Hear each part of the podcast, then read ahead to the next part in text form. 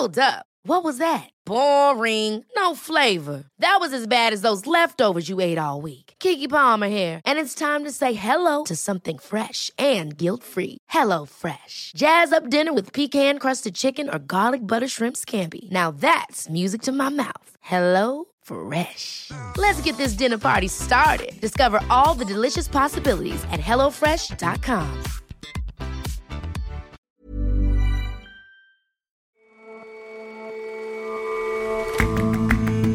Hello, and welcome to The Intelligence from The Economist. I'm Ora Ogunbiyi. And I'm Jason Palmer. Every weekday, we provide a fresh perspective on the events shaping your world. China was one of the last countries to abandon pandemic lockdowns, and investors and analysts alike were waiting anxiously for its recovery. The comeback came, but things aren't going quite the way that many expected. And what's the best possible fate for a potato? Our correspondent argues passionately that the answer is a crisp, a potato chip, and not just any crisp, a particular flavor of a particular Irish brand.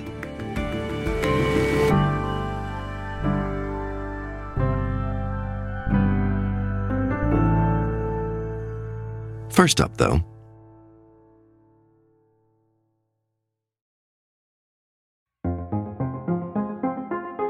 Fire! Target marked! Solid copy. Mortar strike on the way.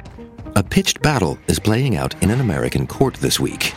This isn't the sound of it. Gas is closing in. Hostiles are using recon. That's the trailer for a wildly popular video game named Call of Duty, perhaps the shoot 'em up game of all time. It's raked in billions of dollars for its maker, Activision Blizzard, a gaming Goliath that Microsoft, the tech giant behind Xbox consoles, is keen to buy. So, why are the two firms in court? The FTC has asked for a temporary restraining order to block the $69 billion merger. The battle between the FTC and Microsoft rolls on, but them. So this really could have big implications as to the future of this acquisition. American trustbusters don't want the deal to go through and are making their final arguments today. It's far from the only deal that the competition cops are getting in the way of. Mergers involving Amazon, Google, and lots of others are now gummed up in court. That is in large part because of one woman, Lina Khan, the youngest ever head of the Federal Trade Commission, or FTC. There are very, very tangible, concrete harms that we are already living with because of significant consolidation and concentration. And what I worry about is whether we're doing enough um, to fully enforce the laws and, and protect Americans. Ms. Khan isn't just aggressively going after big business trying to stop big deals. She's trying to change the way America's antitrust machinery thinks about those deals. Whether she and like minded colleagues can alter the government's bureaucracy on business, though, is still an open question. There are radically different perceptions of Lina Khan depending on who you ask. Alexandra Suich Bass is our senior correspondent for politics, technology, and society. To progressives, Lina Khan is viewed as a heroine, bravely scrutinizing corporate conduct and taking on big tech. To corporate America, it's a very different view. She's seen as a villain, pushing overly boisterous and partisan approach to merger enforcement. But whatever your view, she is really shaking up corporate America and how mergers and antitrust are viewed in the public. And before we get into that, tell me a bit about her and, and how she ended up in that position. Lina Khan rose to prominence while she was a student at Yale Law School. She wrote an article called Amazon's Antitrust Paradox that got a lot of attention in the field of antitrust. She was arguing that people have been asleep at the switch and view antitrust and monopolization in too narrow of terms. She got the attention of Elizabeth Warren, the Democratic senator from Massachusetts, who pushed the Biden administration to appoint her to the FTC, originally as a commissioner, and then she was elevated to chair. Her counterpart at the Department of Justice is Jonathan Kanter, who previously worked for Google, but then became a vocal critic of big tech. And together, along with Tim Wu, who used to be at the White House, there has really been a team of trust busters who are trying to take a much more activist approach to taking on big companies and squashing potential deals. And so, what does that approach look like in practice? Their goal is to push beyond the consumer welfare standard, which looks primarily at prices. And instead, they're trying to take a broader look at harm in the economy. So that would include harm to labor or small businesses. Their argument is that this was actually how antitrust used to be. They're wanting to return it to its roots. And the period we've seen more recently, they argue since the Reagan administration has been narrowly focused on consumer pricing. So they're trying to take a much more expansive view. A few weeks ago, I sat down with her to find out more about her approach. You know, be it the bankers that are financing deals, be it the lawyers that are trying to broker them, be it some of the executives that are looking to propose them, they've all made clear that they recognize that there are cops on the beat, that these cops take their job extremely seriously. Uh, we're vigorously looking to protect the American public from illegal mergers. Lina Khan told me that the industry has really taken note of what they're trying to do. But the reality is that they're taking a much more speculative approach to some cases. And some people feel that the FTC and Department of Justice are bringing cases that are on somewhat shaky legal ground. Well, talk me through it. How are the cases that they're, they're bringing working out?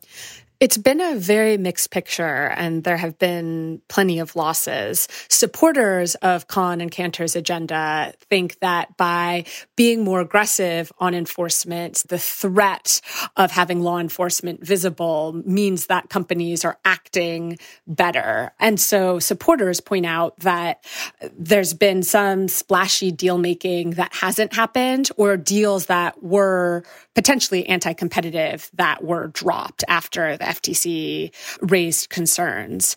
Total deal value for all mergers in America are down about 40% on the previous five year average, which does suggest that some firms are avoiding larger acquisitions.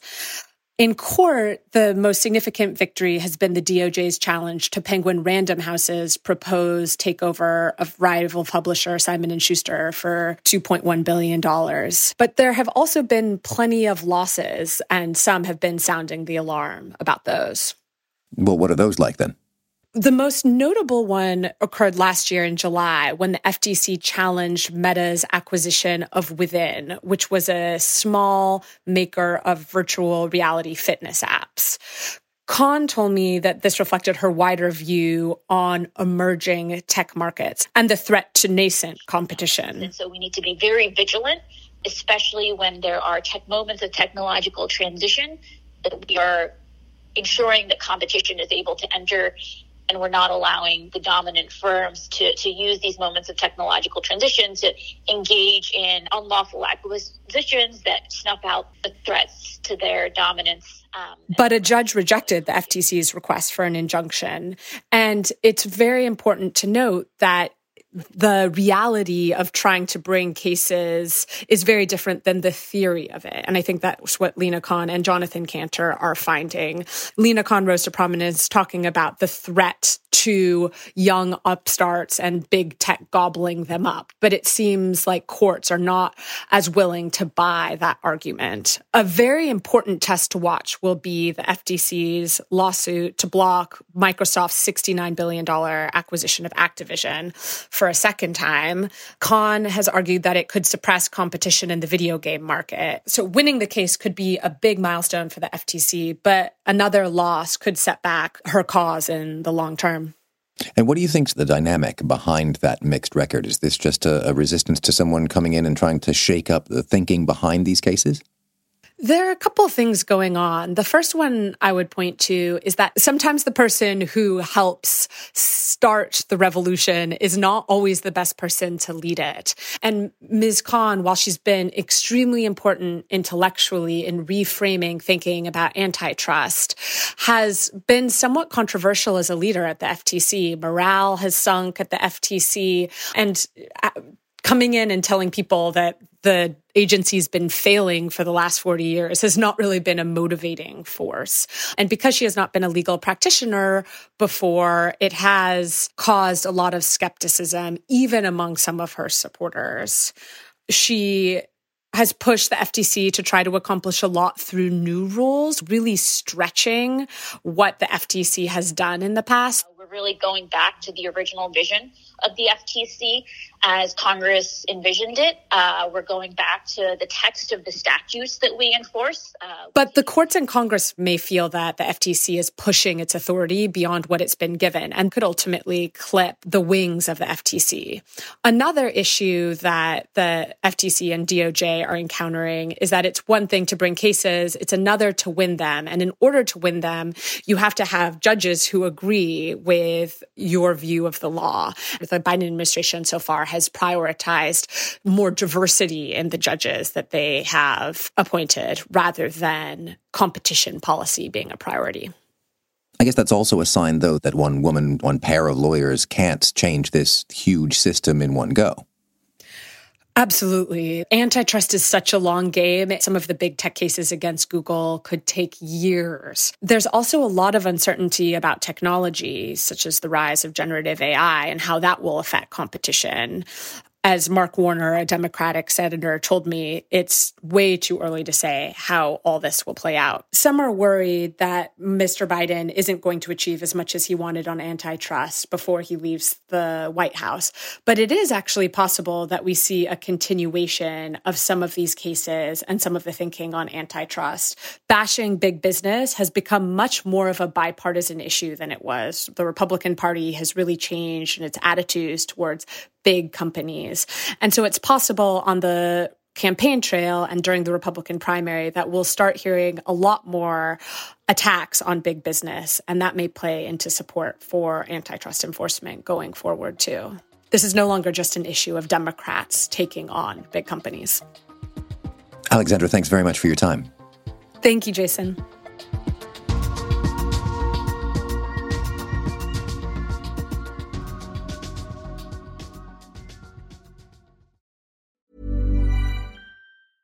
Ryan Reynolds here from Mint Mobile. With the price of just about everything going up during inflation, we thought we'd bring our prices down. So to help us, we brought in a reverse auctioneer, which is apparently a thing. Mint Mobile unlimited premium wireless. Ready to get 30, 30, bit to get 30, bit to get 20, 20, 20, bit to get 20, 20, bit to get 15, 15, 15, 15 just 15 bucks a month. So, Give it a try at mintmobile.com/switch. slash $45 up front for 3 months plus taxes and fees. Promo rate for new customers for limited time. Unlimited more than 40 gigabytes per month slows. Full terms at mintmobile.com.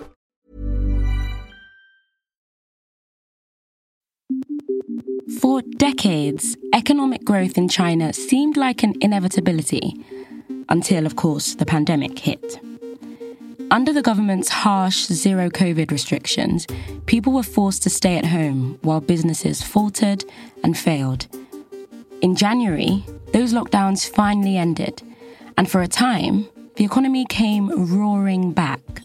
China's economy is rebounding after three years of widespread COVID 19 curbs. China's latest quarterly growth figures are out, and they're better than expected. Consumer. Even housing picked up. Uh, sales picked up for the first time in 20 expected. months. All now, uh, GDP growth came in at 4.5% in the first three months of the year. Just just Yet, ahead. early indications show that after a strong first quarter, the long awaited recovery has slowed.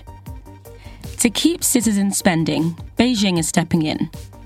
Last week, the Chinese central bank cut interest rates, while the government announced a multi billion dollar tax break for new green vehicles. But while China's Premier Li Qiang sounded outright bullish at the World Economic Forum on Tuesday,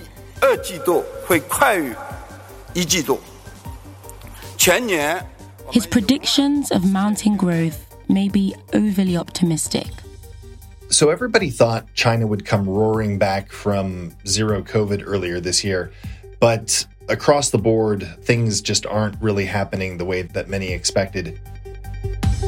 Don Weinland is The Economist's China Business and Finance editor. It's possible that between April and June, the economy won't really grow at all compared to the quarter before. And everybody's watching this slowdown for what kind of impact it might have on the global economy. Why is that? Why the slowdown? Well, if you go back a couple months ago, really not very long ago at all, six, seven months ago, China was just emerging from zero COVID, which was this policy that essentially shut down the economy in order to stop COVID from spreading. Everyone expected that as the economy opened up and as China opened up to the world, that people would start spending money again. We did see some of that earlier in the year, but it's really tapered off quite a bit as the year has progressed. And it really doesn't matter where you're looking, if it's retail spending or house purchasing or investment, all of these gauges on economic activity aren't doing very well. It's quite a, a worrying sign for where the economy is headed this year. And Don, what exactly is driving this change? There's multiple problems, but one thing that everybody's talking about is the housing and real estate market. This is a huge component of China's economic growth, anywhere between 25 and 30% of economic output. And really, we're just not seeing enough activity in this area. So, not enough people are buying homes. Prices in many cities across the country are still slowly going down. And there's not a lot of construction activity happening. And local governments aren't really selling enough land either. Selling land is a really important part of local government revenue, and it's just really not happening right now. And what's the government doing to slow this slide? China's response to a lot of these problems over the past couple years has been relatively slow. And that's the case with what we're seeing right now as well. At first, we didn't really see much of a reaction from, from the government. But very recently, we have seen signals from the central government that it's going to take action. Um, so, one, one thing that's happened very recently is that the central bank has lowered interest rates. The cut itself was very small, but again, it's a sign that the government understands that there's a problem. We will probably see more interest rate cuts in the next couple weeks and months. And Don, do you think that these interventions will be enough? So, as the central bank cuts interest rates, um, it's hoping that more people will want to borrow money at lower costs. But you know, if you're a big company and you're thinking about expanding right now, um, and you know, getting loans to do that, this environment isn't the greatest time to expand. As many economists say, you know, pushing on on a string. It's hard to get companies to borrow more money just by lowering interest rates. Well, if lowering interest rates won't go far enough, then what? There could be a fiscal component of the government's response. So far, China has not done a whole lot of transfers to average people. So the stimulus checks that people saw in America and many other countries, China didn't really do that across the board. It's possible that they could experiment with that. We have seen some small targeted stimulus programs like that in some cities, but they haven't really tried that across the board. And they may very well try. So this could come in the form of consumer giveaways. They could give vouchers for spending specifically on food and dining. This is something that helps create jobs later down the line. If restaurants are doing well and they hire more people, that could, you know, have a an impact on on employment. And Don, whichever way China goes, whether the slowdown continues or they manage to get it under control, what might this all mean for the world economy? At the start of the year, there were concerns that a very strong economic rebound in China would drive up inflation globally. We really have not seen that so far. The smaller rebound that we saw in the beginning of the year didn't really have an effect on global inflation. This went against what many people were predicting.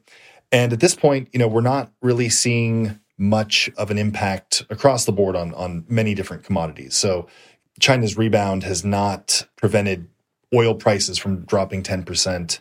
Steel and copper prices have gotten cheaper. At this point, the concerns over China driving up global inflation really haven't panned out. So I guess if there's some silver lining in China's economic problems right now, it's that we're not seeing higher inflation around the world due to economic activity here. And I'd say that's a, a, welcome surprise for the global economy this year. Don, thank you so much for coming on the show. Thank you very much.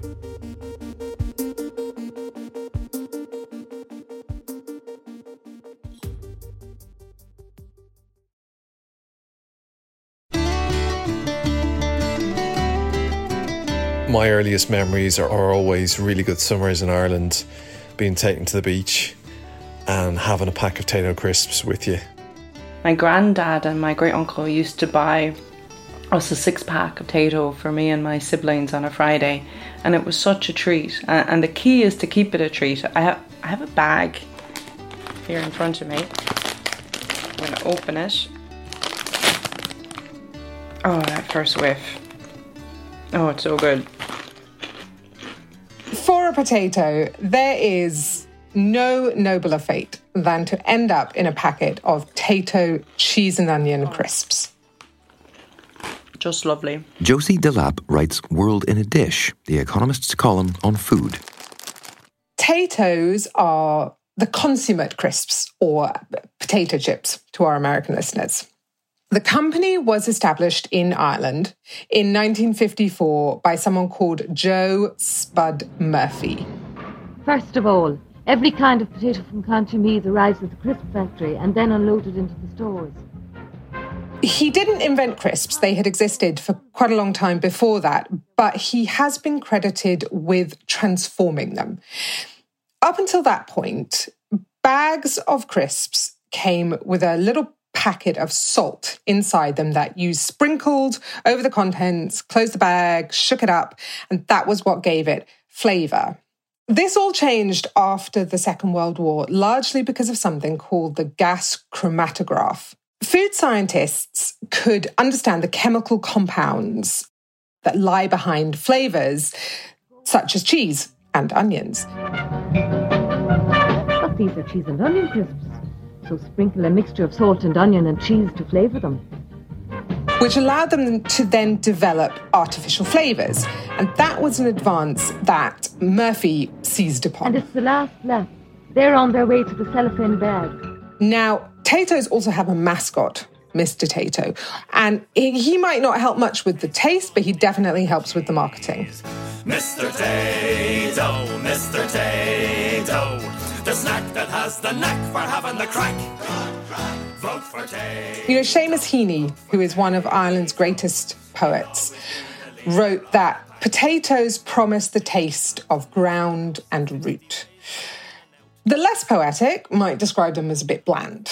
But when you sprinkle them with that salty, savory umami of Murphy's seasoning, they become a cut price sensation.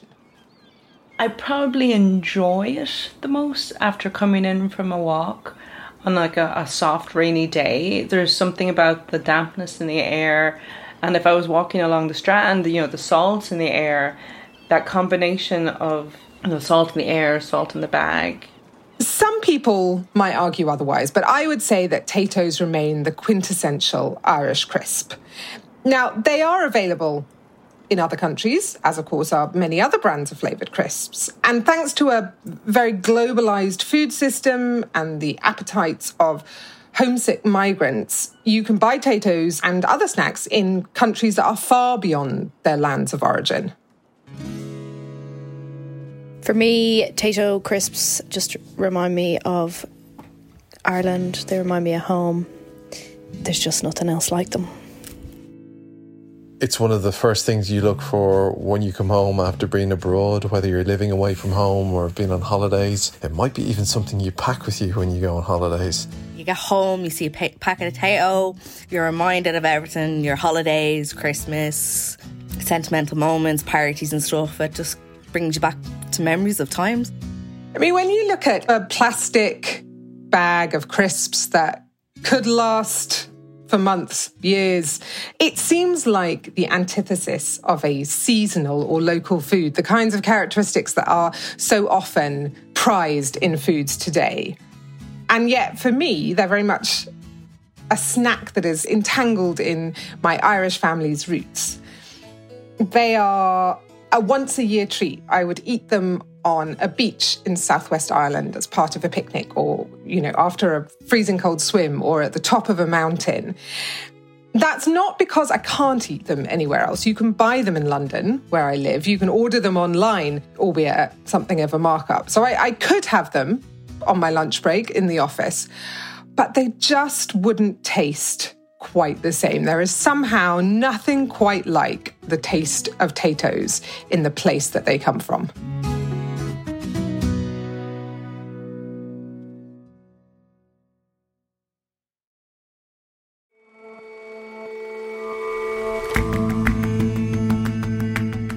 That's all for this episode of The Intelligence. Let us know what you think of the show. You can get in touch at podcasts at economist.com. And if you're not a subscriber to The Economist, you're really missing out.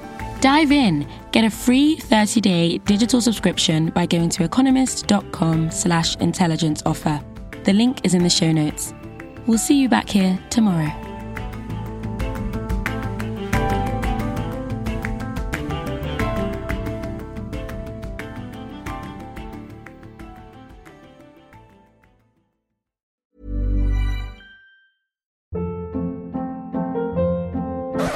Hold up. What was that? Boring. No flavor. That was as bad as those leftovers you ate all week. Keke Palmer here, and it's time to say hello to something fresh and guilt-free. Hello Fresh. Jazz up dinner with pecan-crusted chicken or garlic butter shrimp scampi. Now that's music to my mouth. Hello Fresh. Let's get this dinner party started. Discover all the delicious possibilities at hellofresh.com.